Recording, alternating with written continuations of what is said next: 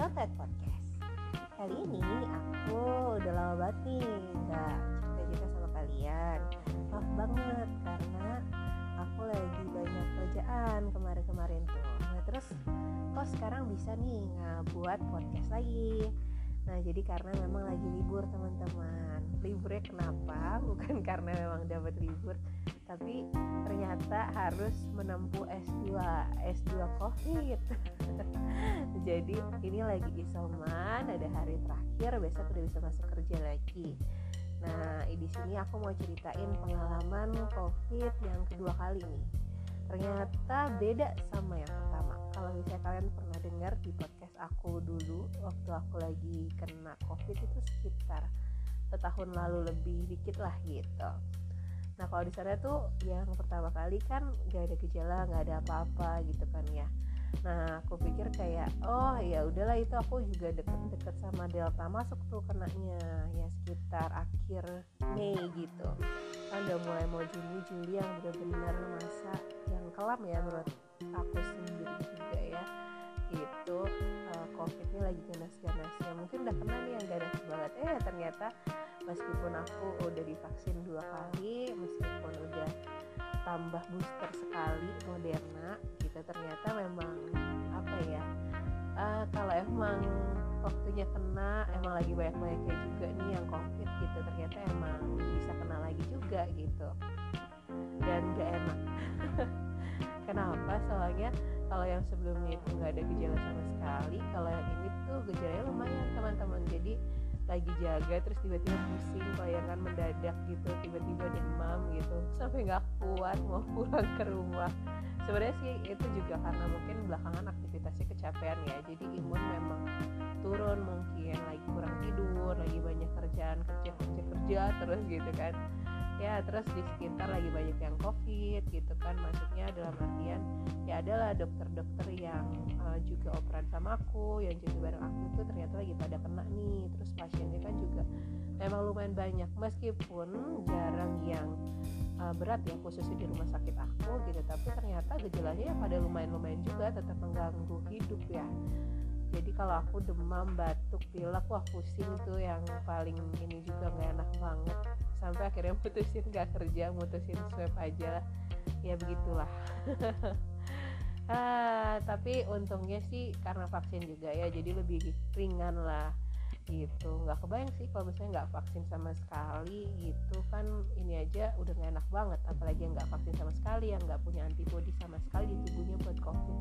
Gitu bisa aja punya gejala yang lebih berat dan sebenarnya nih ada juga teman aku yang belakangan ada yang kena juga nih dia punya comorbid segala macam gitu. Meskipun udah vaksin tetap aja bisa kena yang berat juga. Memang covid itu bukan apa ya sesuatu yang benar-benar pasti oh pasti ringan pasti berat. Nggak bisa. Jadi kita nggak bisa gambling dengan hidup kita sendiri. Ya kalau misalnya kita nggak siap nggak divaksin nggak jaga diri dengan proteksi yang bagus dengan APD dengan prokes gitu ya bisa aja kena terus gak tahu deh tubuh kita lagi fit atau enggak kena gejalanya kayak apa kayak gitu. Jadi pengen bilangin sekali lagi sih kalau misalnya kena kenapa nggak enak karena satu gejalanya kita nggak tahu dan kebetulan yang ini lumayan gak enak banget ya pusing-pusing gitu. Aku tuh jarang yang sakit ya pusing sampai kayak gitu banget lah kayak aduh udah gak kuat sama sekali itu jarang banget. Jadi sekalinya kena ya ampun gak enak banget. Terus batuknya juga bandel banget kayak gak hilang-hilang. Sekarang kalau misalnya mau nyanyi mau podcast kayak gini gitu kadang napasnya kok kayak kurang senyaman dulu ya semoga sih nanti seiring berjalannya waktu bisa balik lagi teman-teman. Karena emang paling takut tuh dari covid sebenarnya mungkin kita ngelewatin masa-masa isomannya gitu. Kayak ya paling cuma bosan aja.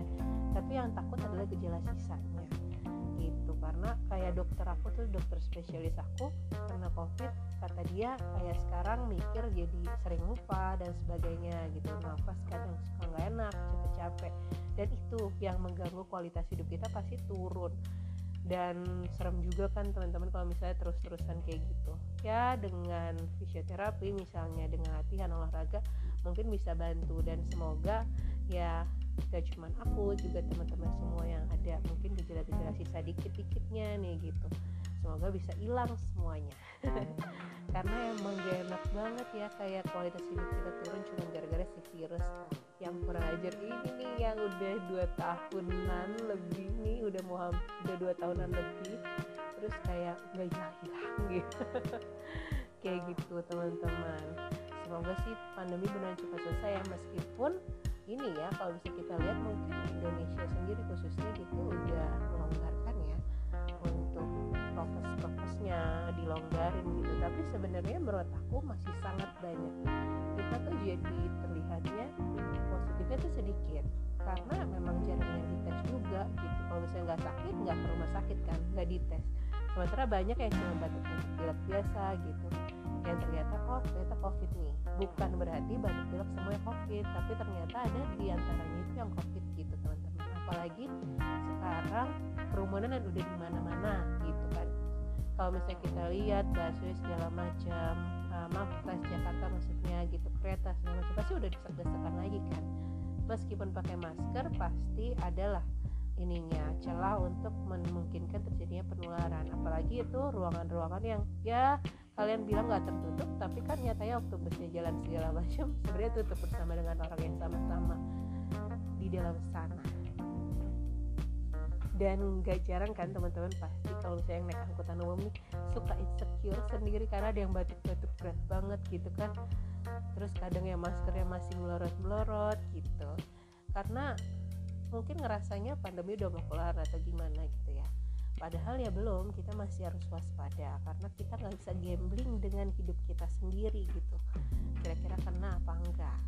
Gitu teman-teman. Jadi memang saya lagi mengingetin kalau covid itu masih ada. Dan kita harus waspada semoga teman-teman semuanya sehat-sehat nih terhindar dari covid. Aku aja kayak ya ampun aku pikir aku cuma S1 covid aja.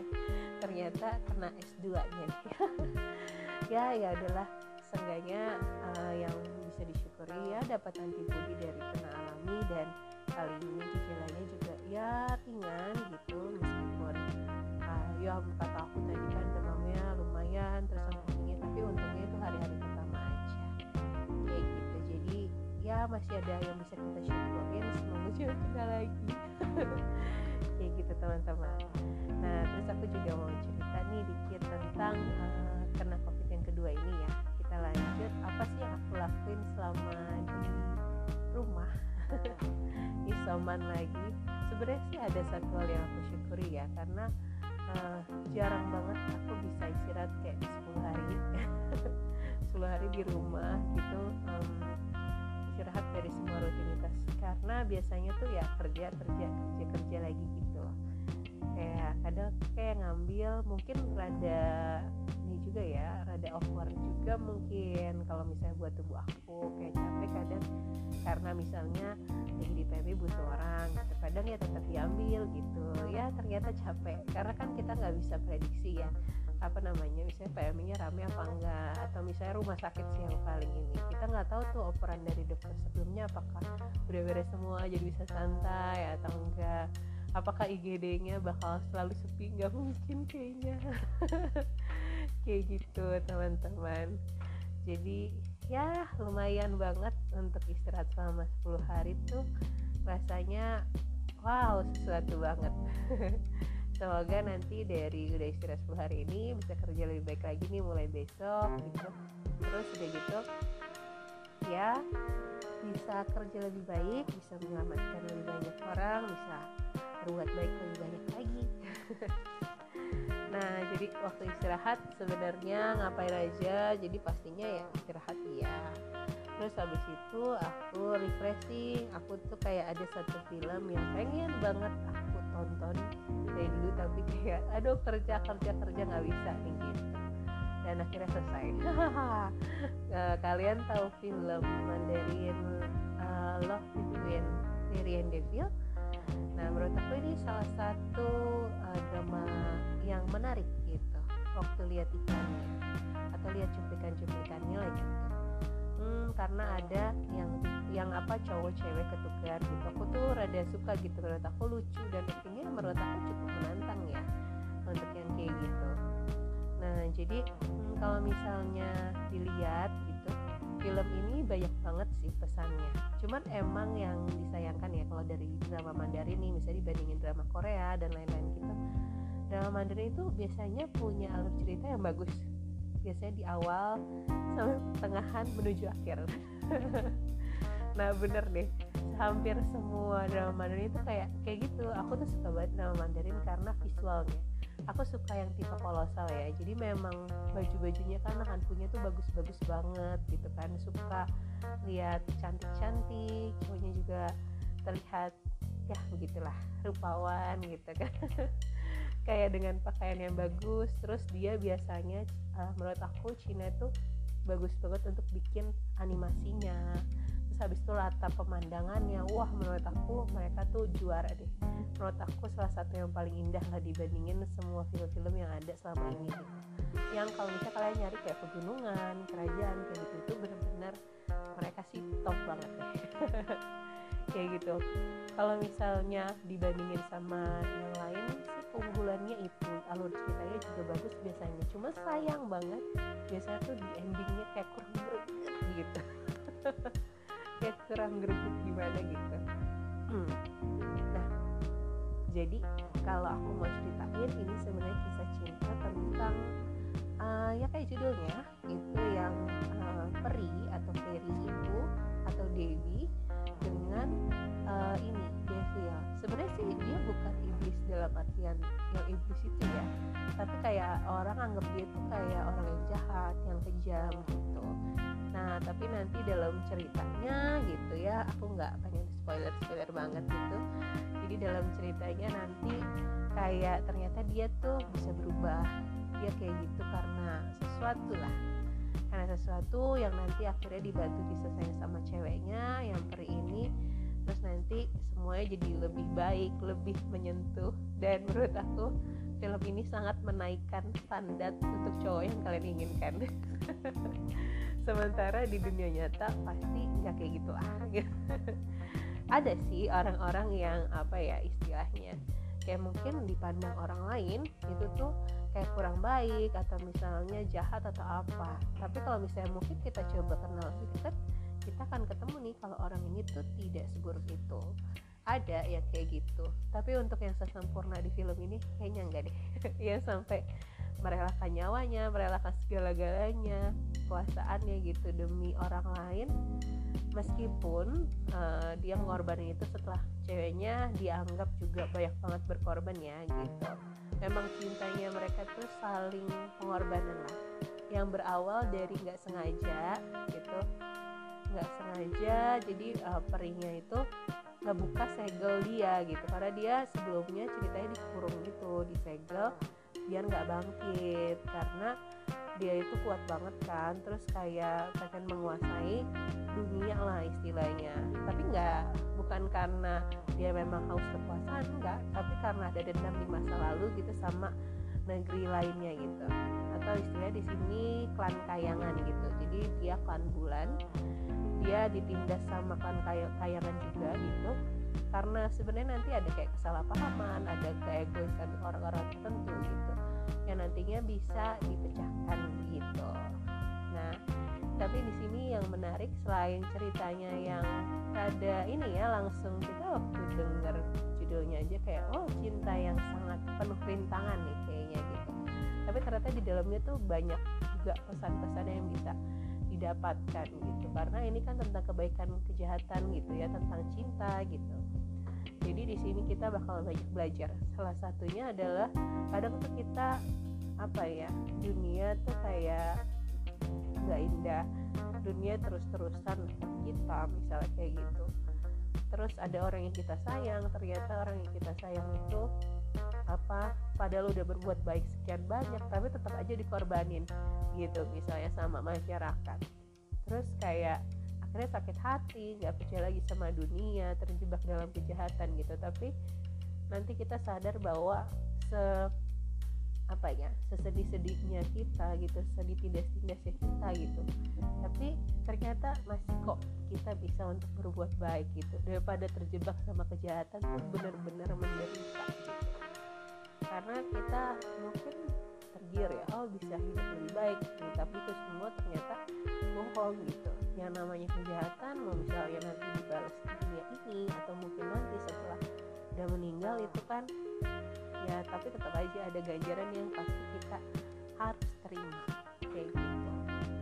Terus juga tentang kakak beradik gitu nanti. Terus abis itu tentang uh, ayah sama anak gitu. Yang rela saling berkorban gitu. Dan juga tentang kesetiaan orang kayak gitu ah terus ada juga tentang apa ya hidup itu kan kadang sulit ya.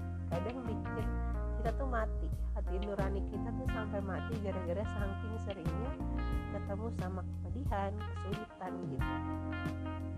Nah tapi nanti ada saatnya pasti ada suatu saat di mana Tuhan kasih kita beda jadi teman-teman semangat gitu. Apalagi yang um, lagi dalam kesulitan gitu. Menurut aku nonton film ini kayak oh ternyata nanti suatu saat akan bisa berubah gitu. Kalau misalnya kejahatan itu nggak indah sama sekali gitu. Dan lain sebagainya tentang cinta orang tua cinta keluarga cinta pertemanan gitu. Bagus. Bagus cuman emang endingnya ya aku nggak mau ngasih tahu. Endingnya sih uh, gimana ya? Menurut aku ya bolehlah endingnya kayak gitu gitu. Tapi kurang greget aja gitu dibandingin sama cerita-cerita yang ada di cerita sebelum akhir nih. Itu kayak bisa lebih menyentuh gitu. Kayak lebih membuat nangis gitu misalnya. Dan aku suka banget lagu-lagunya. Menurut aku kalian harus banget dengerin lagu-lagunya gitu. Apalagi yang um, Esther Yu nyanyiin gitu. Nah itu bagus gambarin kisah cinta mereka banget. Dan nggak tahu ya setiap kali dengarnya tuh kayak selalu ada rasa sedih rasa kayak dada tuh kayaknya nggak nyaman gitu. Sampai takut jangan angin atau apa. Tapi kayaknya kayak karena saking nyeseknya saking udah nonton filmnya terus kayak ngerasa oh kayak gini loh penderitaan mereka gitu jadinya kebawa kayak gitu. Nah selain nonton itu juga ada nih aku nonton beberapa yang lain gitu kan tapi panjang banget nanti nih udah 17 menitan gitu. Aku juga uh, apa nanti kebanyakan kalian males banget dengerin aku gitu. Ini orang baru balik udah banyak banget ceritanya. Tapi ada satu lagi yang aku pengen juga kasih tau kalian. Kalau sekarang nih aku lagi nonton um, sinetron Indonesia nih ya ini salah satu yang menarik juga. Sebenarnya aku nonton itu karena memang aku punya artis favorit yang dari dulu zaman kecil gitu Dinda Kirana. Aku favorit sama dia itu bukan karena gimana ya tapi bener-bener karena karyanya. Menurut aku acting dia tuh di antara semua yang pernah aku lihat itu kayak wah ini orang bagus banget nih kalau acting apalagi kasus khususnya nangis gitu ya. Jadi maksud aku bukan artis kaleng-kaleng yang cuma asal acting atau misalnya yang baru keluar set langsung suruh acting gitu enggak. Tapi dia kayak bener-bener emang udah dari kecil dia acting dan nggak usah diraguin lagi. Nah awalnya tuh aku nonton itu karena ya ada dia gitu takdir cinta yang kupilih namanya.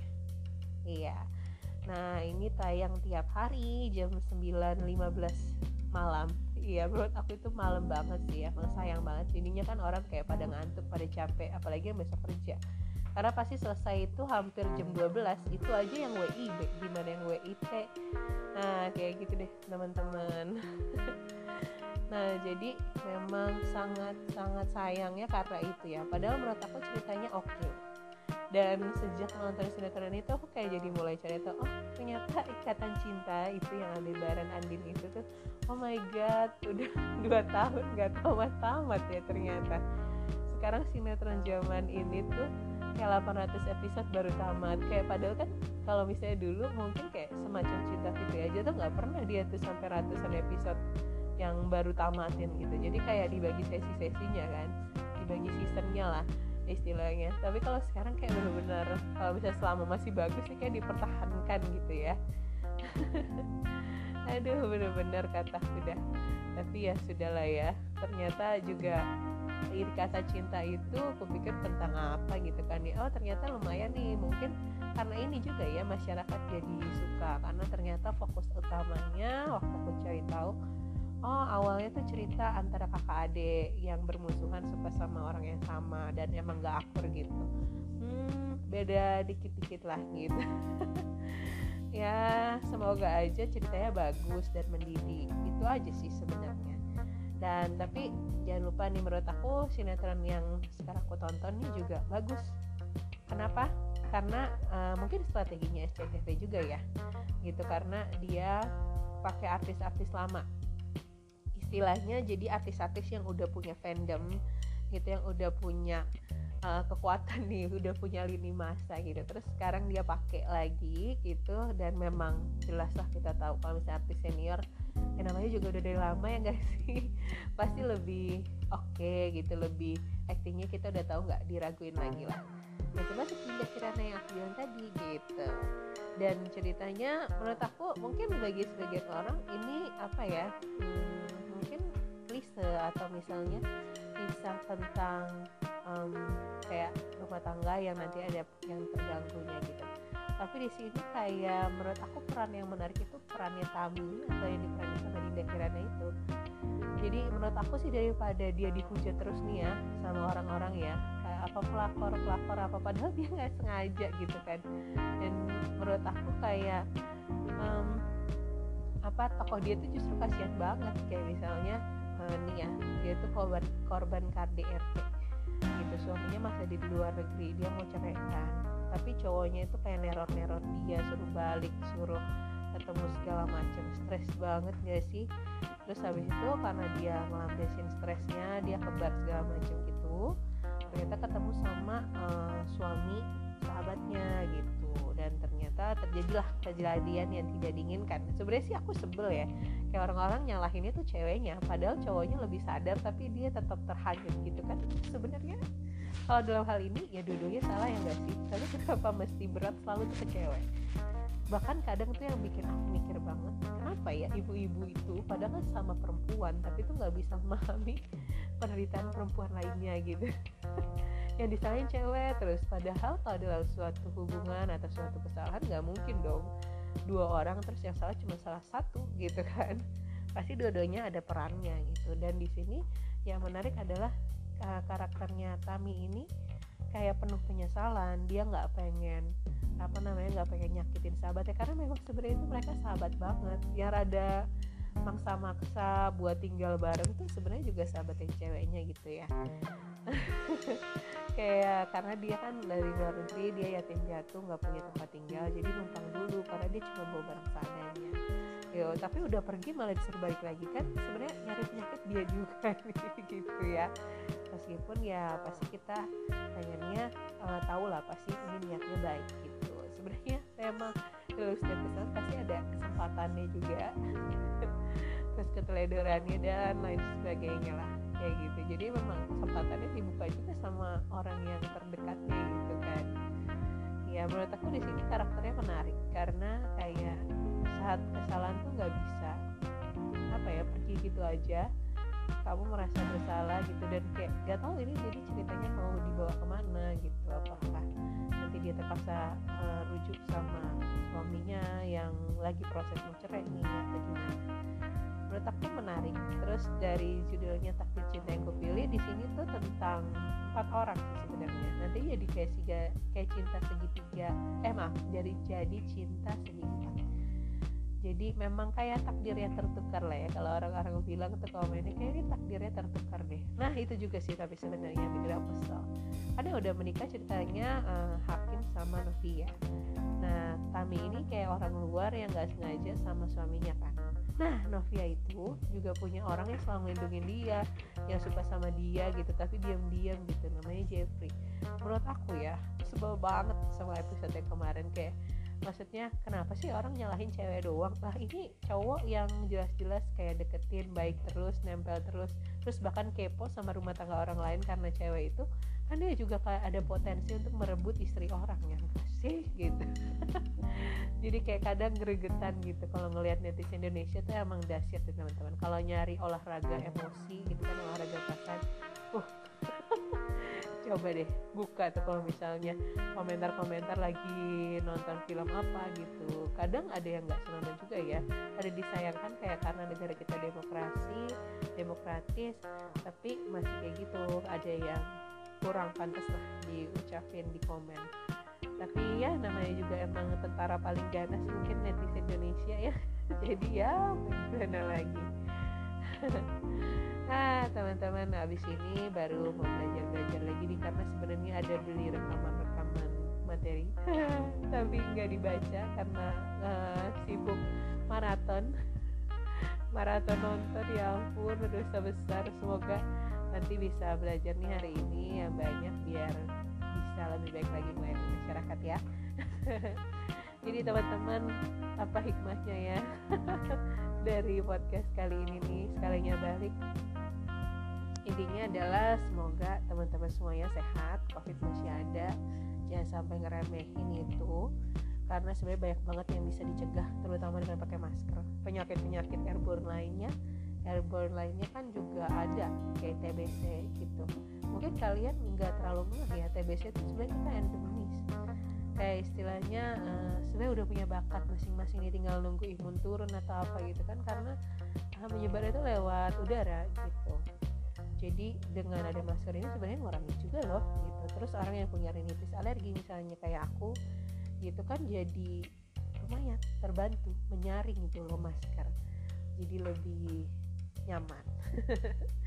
Kayak gitu. Jadi masih banyak banget hikmahnya gitu.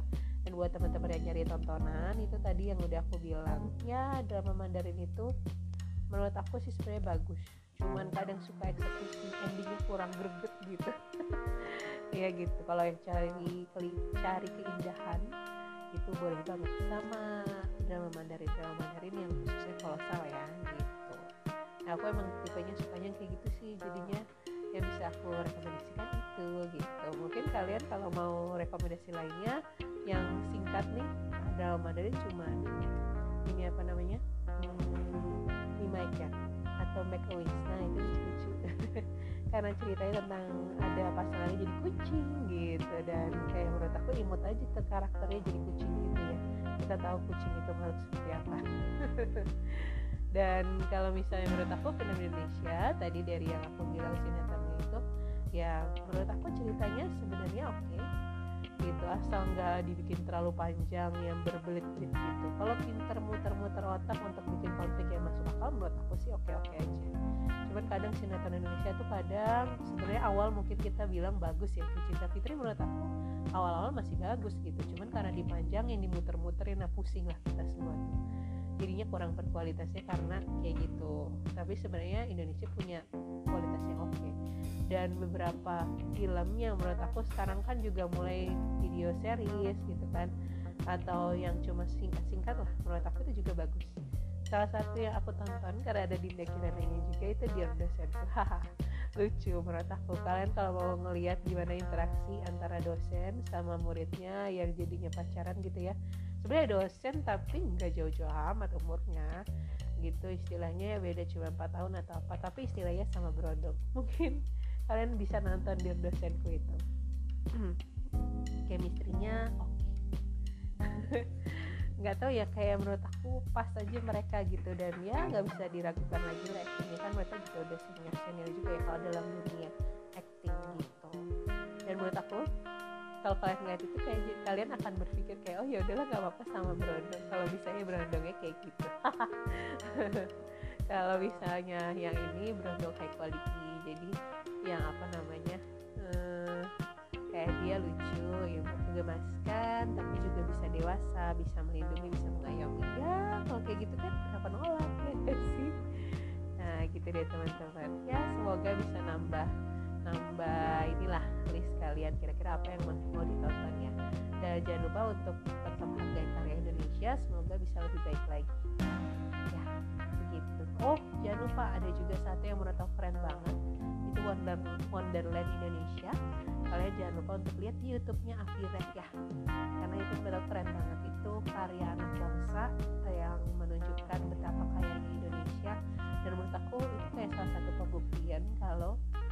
animasi Indonesia itu hmm, nggak bisa dilakukan juga gitu. Ternyata bisa lo bikin kayak sekeren itu.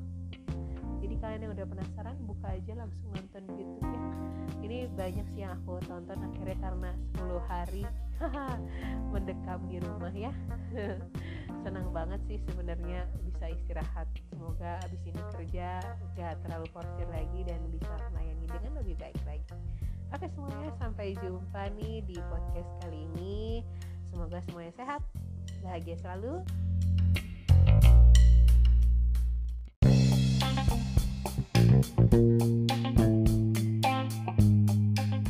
Tetap di Sunlight Podcast. Dadah.